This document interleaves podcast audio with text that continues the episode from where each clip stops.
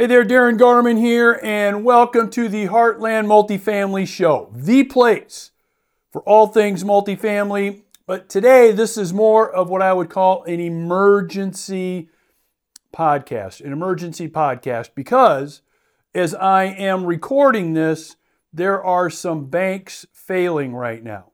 Some banks failing right now. And we've not seen banks failing for a number of years. It's probably been somewhere between 13, 15, 17 years, something like that, is really the last time we've seen uh, this. Number one, the numbers of banks failing. Number two, the size of the banks failing. Now, of course, from time to time, here or there, banks fail here or there once in a while.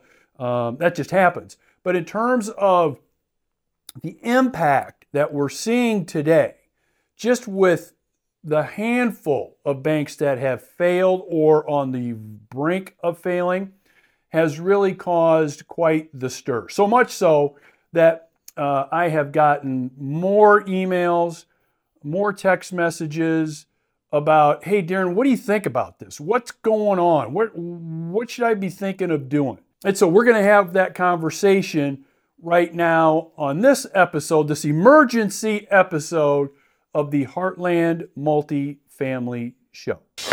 Welcome to the Heartland Multifamily Show, the shorter, more profitable path to multifamily ownership and investing.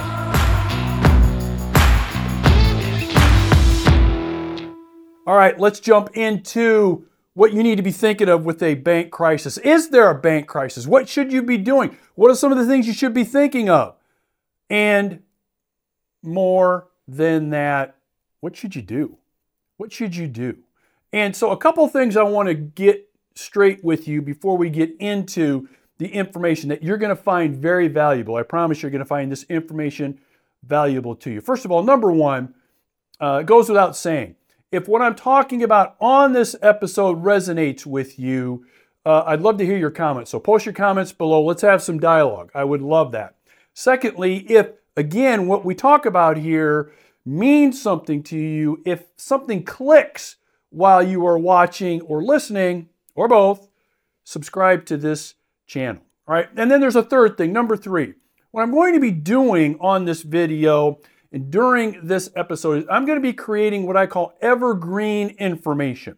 All right, evergreen information. What do I mean by evergreen information? What I'm going to be covering here is going to be information that's good to know not only right now, okay, not only a year from now, but you can go back, watch, and listen to this three years, five years from now, and have a pretty good foundational understanding of some things you should be thinking of consistently doing, actions you should, or even in some cases, shouldn't be taking as well. So this isn't just meant, um, hey, here's what you need to do in the next week, or here's what you need to do by, by tomorrow. This is evergreen, so this will be going, this will be information that you can use today, next year, three years from now, 10 years from now. Okay, so that's our foundation here. That's our foundation. So, Darin, tell me something, because you may be asking yourself this already. How is it that you have any kind of um, knowledge on this? How is it you have any kind of uh, expertise or authority on the banking? I thought you were just pretty much you know, the multifamily guy, and you're doing your multifamily thing there in the heartland of America. Well, what a lot of people don't know is for five years, I helped start and sat on the board of directors of a bank. That's correct. I uh, one day I'm out on a golf course, and by the way, I hardly golf at all. I golf like once or twice a year. It's just too much of a waste of time for me. But I'm out there on a golf course with a friend of mine, this would have been like 2004, 2005. And this friend of mine worked for one of the larger accounting firms in the US, and he was what was their bank workout guy. Okay, so whenever a bank wanted to sell, maybe a bank wanted to buy another bank, etc., they'd bring him in as the expert to kind of put everything together to be able to sell the bank, buy a bank, etc. So he's basically known in the state of Iowa anyway as the bank workout go-to guy. All right. So I'm talking with him on the golf course one day. We're golfing together. It's a charity event. And I said, you know what? You should start your own bank. I mean, you know what you're doing. You know what to do. You know what not to do, et cetera, et cetera. you know, you should like think about starting your own bank. Now, I mean, I'm kind of serious about it. I'm kind of not serious about it, but I'm like, you know, you should maybe think about it. Well, I'll be damned. A week later, he calls me and he says, Hey, Darin, guess what? What? I'm, I'm going to start a bank. Uh, really? Do you want to join me? I said, Hell yes. Let's do it. So we gathered some investors and we started a bank. And as a result of my involvement uh, in the formation, uh, founder of the bank, as well as my involvement in and expertise in the world of commercial real estate, specifically multifamily, I was also brought in to sit on the credit committee of that bank and sit on the board of directors of that bank. Okay, so we owned that bank for roughly about five years, and then we ended up selling that bank five years later. Okay, so I got like direct experience with this. I've been behind the curtains, I've seen what goes on. And so when I see these banks failing, uh, I, I kind of know what's happening. I kind of know what's going on from a behind the curtain standpoint because I've been behind the curtain. So that's where I'm coming from with this. Not only from the knowledge of working with some of the smartest people in the US with multifamily day in and day out, but you know, I used to own, sit on the board of directors, and sit on the credit committee of a bank. So knowing that, with that being our foundation, let me give you a few things that you really need to know. All right, but let's start with this. What I'm not going to cover is things like why the bank failure happened, who's to blame. Uh, I'm not going to get any kind of political on you. I'm not going to go into the weeds on how this all started and how it could have been avoided. And uh, you already know and heard all of that. I don't think that that's really useful information to you. What I want to provide you is useful information you can use in terms of now your attitude and philosophy about banks, about credit unions too. Okay, so you can make better informed decisions. Fair enough? All right, so let's jump into one of the first things. And this is going to sound pretty damn obvious, but I want to make sure that I start with this as our, I guess, as our starting point. Okay, number one is whenever rumors start to go around. Okay, so these banks started to fail mainly because of rumors. And understand one thing all banks have a liquidity problem. They all have a liquidity problem. Doesn't matter their size, doesn't matter where they're located, they all have a liquidity problem right from the very beginning. And all I mean by that is they have they don't have as much cash sitting in the bank to give back to all of their depositors in the event all of their depositors come in on a Friday and they say, hey, yeah, we want all of our money. So that's called a run on the banks. Well, you can't avoid a run on the banks because banks are by definition not liquid, right? Sure, they've got cash, they've got cash in deposit, they've got cash there, but they don't nearly have enough cash to cover everybody in the event that there is a run on the bank, which is why the FDIC comes in and helps kind of shore that up. So understand that right away. That's the case with every bank. Small, large, there is always a liquidity problem in the event there's a run on the bank. They never, ever have enough capital and cash just sitting there waiting to give back to their depositors in the event they all line up on a Friday and they say, We want our money. So understand that going forward. That's just the way it is. Okay, and by knowing that and understanding that that's the case, you already realize one important thing. Banks and credit unions, even though historically they've been pretty safe by definition, they've been pretty safe places to put your money historically, but are they 100% safe? Hell no, they're not. Never have been. Never have been. And I think a weakness among many of us, including myself, by the way, is many of us see banks as the 150% safe place to put your money where nothing can ever happen to it, especially compared to other investments, right? Well, we know that's not the case. We know that's not the case. So you need to, in the back of your mind, know banks A, always have a liquidity problem, and B, they're not as safe as you probably have been thinking or have been led to believe, even though they're among the safest places to have your money either savings, CDs, business accounts, check, whatever it is, okay, they're not totally 100% rock solid safe. So understand that. Understand that. Okay? Because banks inherently always have a liquidity problem. And the more loans they make, the more of a liquidity problem they have. Okay? So knowing that is the foundation, number one, that, you know what, no matter where you decide you're going to bank, small town, large town, big city, small town, big bank, small bank, they've always got a liquidity problem. Okay?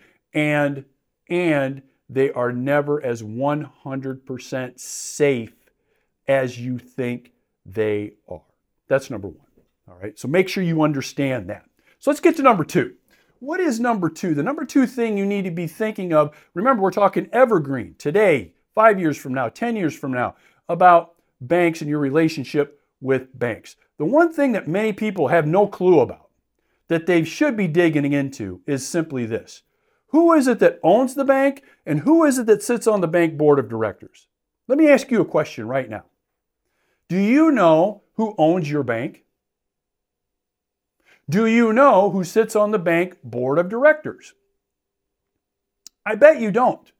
And I'm not picking on you. I'm not trying to call you out. I'm saying it's a fact that 95 plus percent of people that choose where they bank don't know who owns it don't know who sits on their board of directors. Well, one of the most important things you got to know are those two things.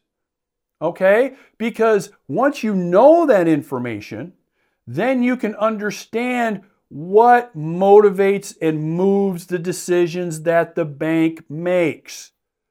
Okay?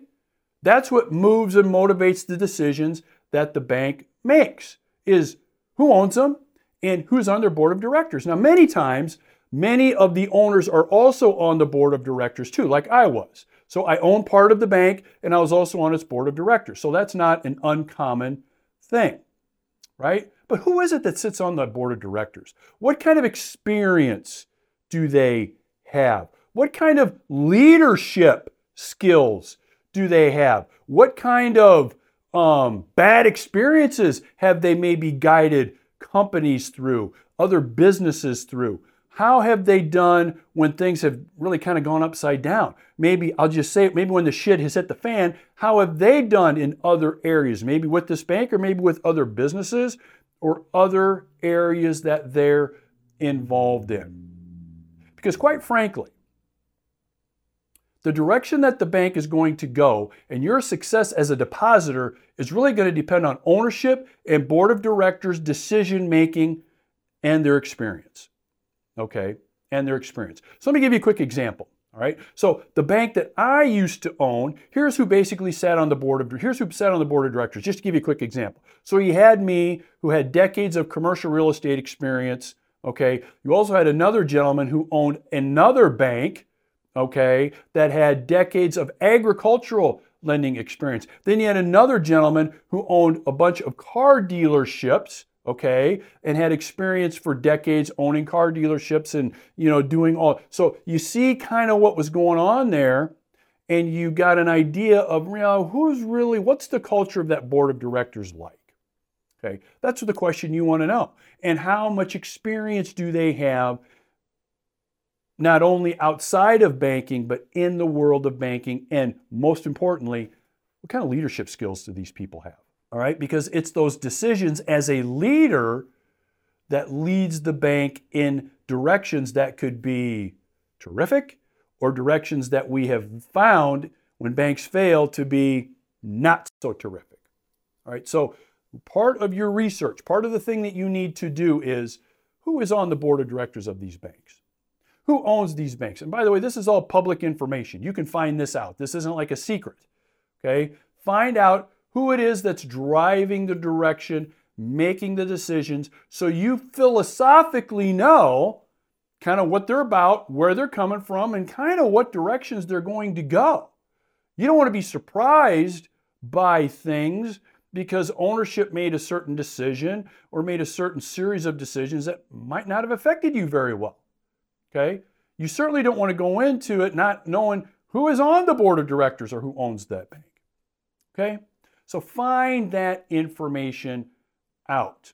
All right? And get comfortable with that. And by the way, you may find out you're not comfortable with that.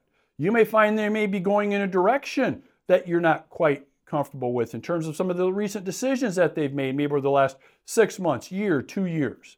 Well, that might be a red flag for you to pick up some of your deposit money or all of it and maybe go somewhere else. So I can tell you that there are banks that I will not I will not do business with.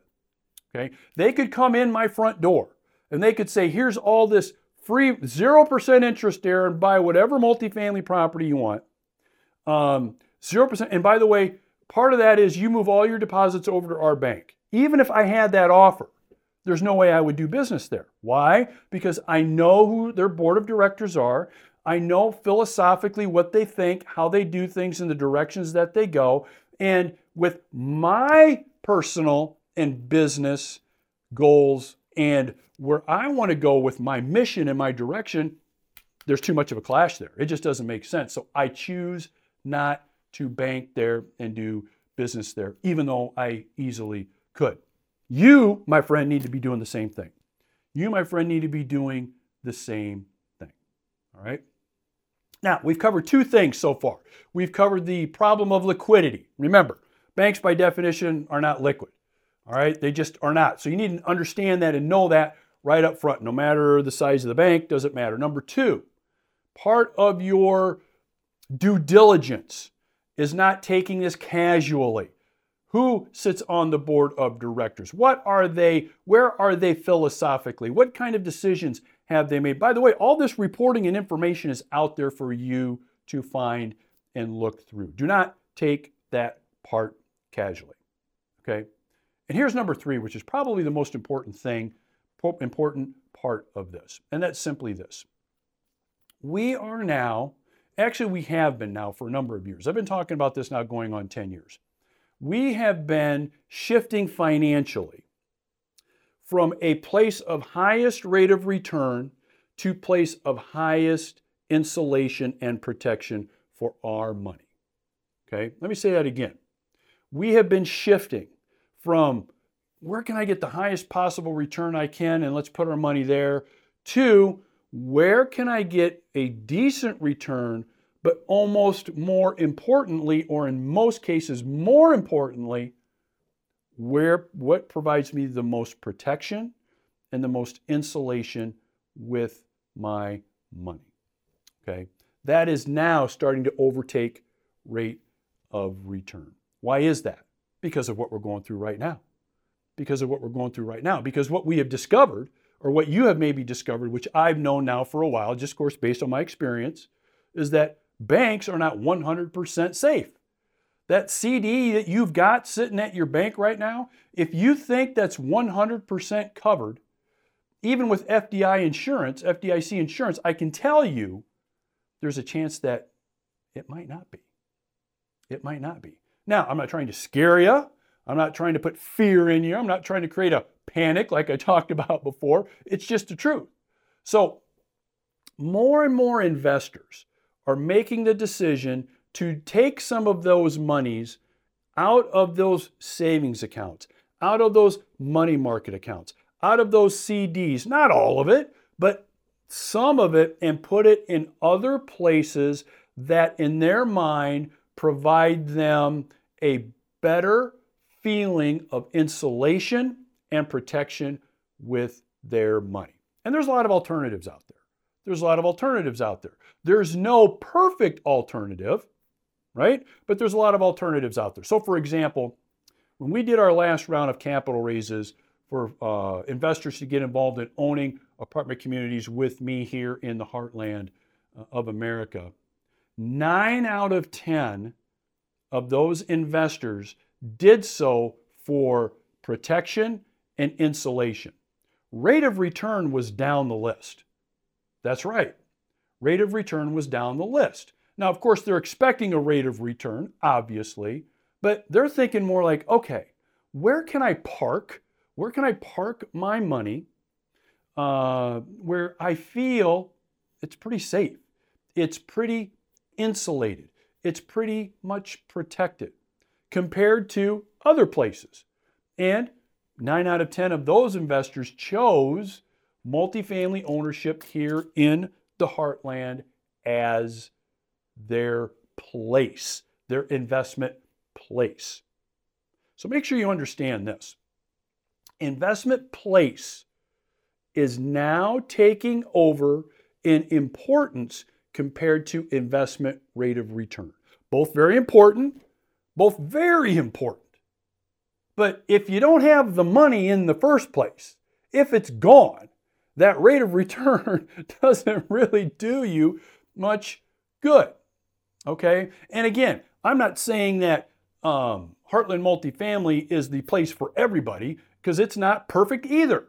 Okay? There's, there's no perfection here.